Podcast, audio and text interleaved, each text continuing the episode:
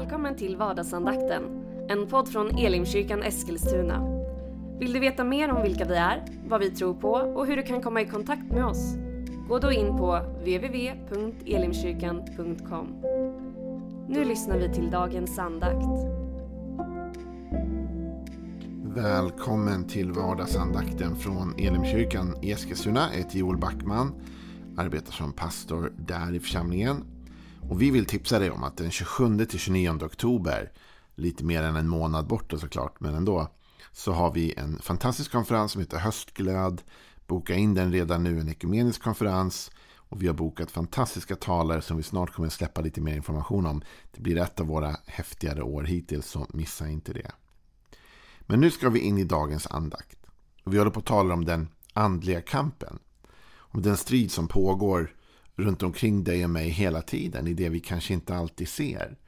Men att det finns en strid där den onde som Johannes i sin uppenbarelse skriver om. Draken, djävulen, Satan. Många namn har han. Eh, han är ute efter dig och mig på många olika sätt. Att få oss bort ifrån Gud och få den här världen att falla. Men Gud är starkare.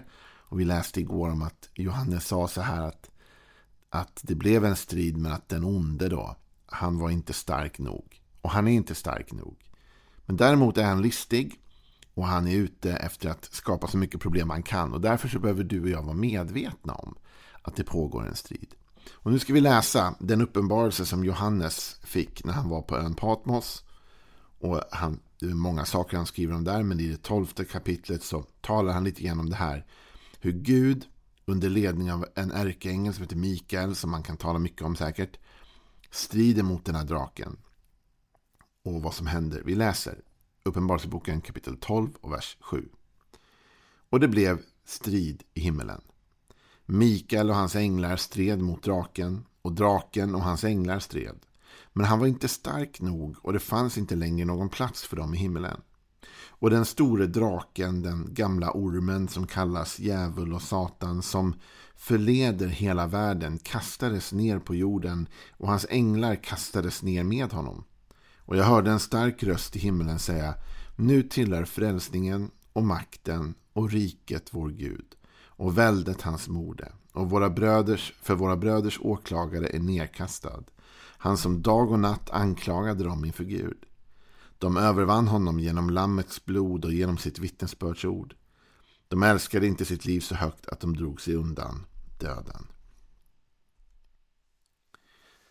När Johannes ser det här spela ut sig så ser han då den onde själv som han kallar gamle ormen som kallas djävul och satan. Och så lägger han till detta. Och som förleder hela världen.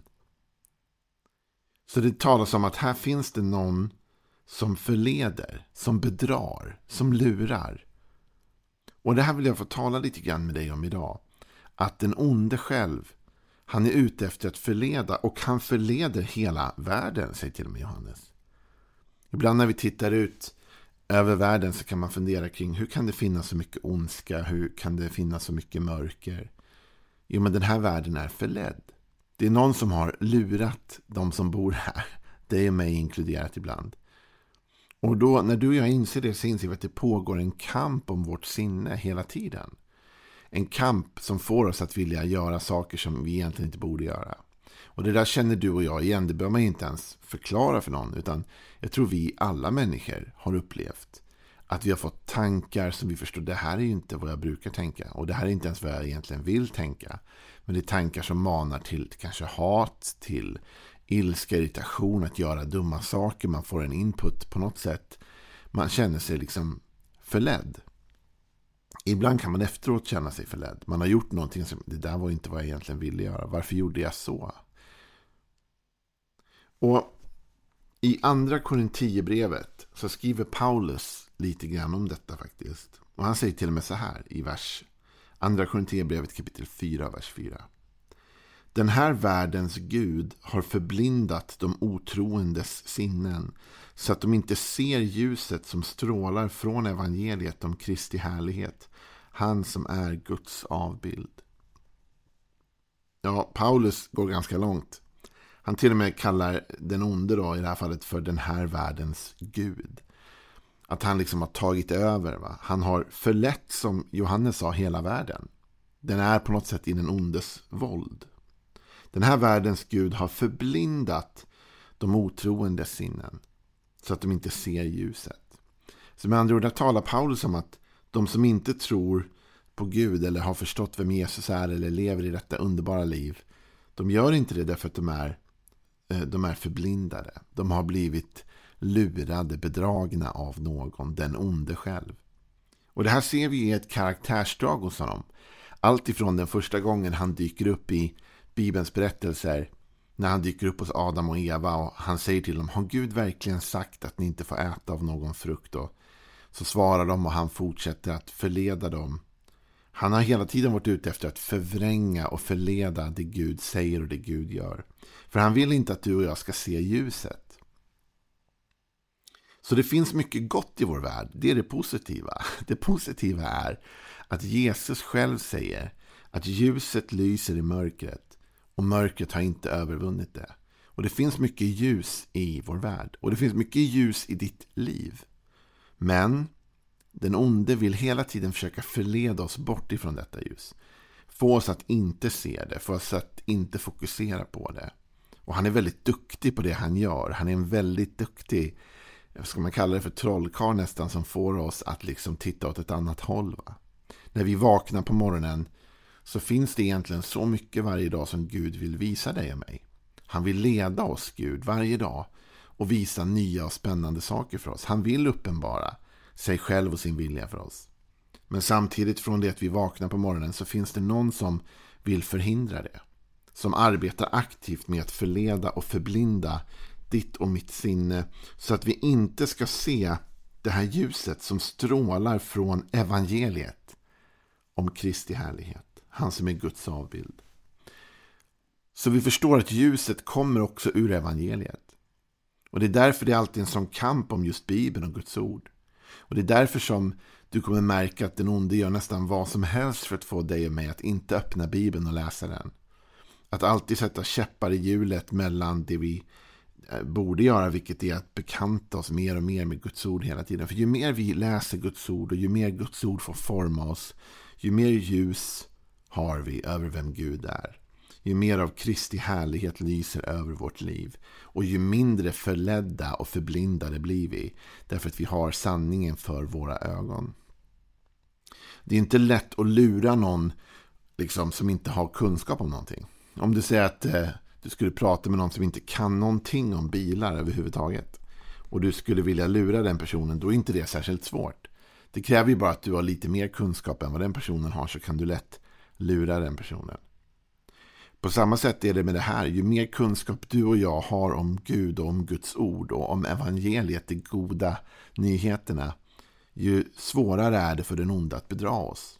Men ju mindre vi vet, ju mer okunskap vi bär, ju lättare är det för honom att faktiskt få oss att inte se ljuset i evangeliet. Få oss att haka upp oss på små och oväsentliga detaljer. Det är precis det han gör med Adam och Eva. Han får dem att fokusera på den frukt de inte fick äta. Istället för att få dem att se allt de kunde ätit. Alltså det var, de levde i en överflödsträdgård. De hade allt de behövde och mer än det. Och ändå så lyckas den onde få dem förblindade genom att fokusera på en liten detalj som möjligtvis hölls ifrån dem. Så här funkar det hela tiden. Du och jag är i ett krig och kriget handlar till mestadels och väldigt ofta om vårt sinne. Att vi inte ska vara medvetna om ljuset utan leva i mörkret på något sätt. Fortsatt så talar Johannes om det här i ett av sina brev, inte bara i Uppenbarelseboken utan i ett av Johannes brev så skriver han bland annat så här i första Johannesbrevet kapitel 5 och vers 19. Starka ord. Vi vet att vi är av Gud och att hela världen är i den ondes våld. Men vi vet att Guds son har kommit och gett oss förstånd så att vi känner den sanne. Och vi är i den sanne och i hans son Jesus Kristus. Han är den sanne guden och det eviga livet. Kära barn, var på er vakt mot avgudarna. Den här slutklämmen är så viktig. Att du och jag förstår att eftersom det pågår en kamp om ditt och mitt sinne en kamp om att vi inte ska se ljuset, så måste vi vara på vår vakt.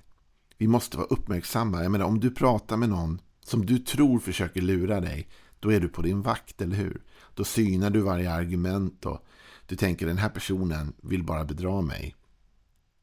På samma sätt måste vi ibland vara i den här världen. Vi måste vara förståndiga nog att inse att det finns en fiende till dig och mig och han förleder. Han bedrar, han förblindar. Och du och jag, vi måste vara på vår vakt emot det. Och det är så spännande att se, till och med Johannes säger att hela världen är i den ondes våld. Man kan bli väldigt nedstämd av att läsa det här. Men samtidigt så finns det som vi vet en kraft starkare än den onde, eller hur? Han var inte stark nog att besegra Gud. Och här säger han, vi vet att vi är av Gud. Och att den här världen är i ondes våld. Men vi vet att Guds son har kommit. Och har gett oss förstånd. Alltså med andra ord, Johannes säger, vi vet att Gud också finns här. Och han är starkare och han har gett oss förstånd. Vi blir inte bedragna. Därför vi känner den sanne. Vi är i den sanne, i hans son Jesus Kristus. Så Johannes säger indirekt, vi vet att det finns en här som försöker förleda oss.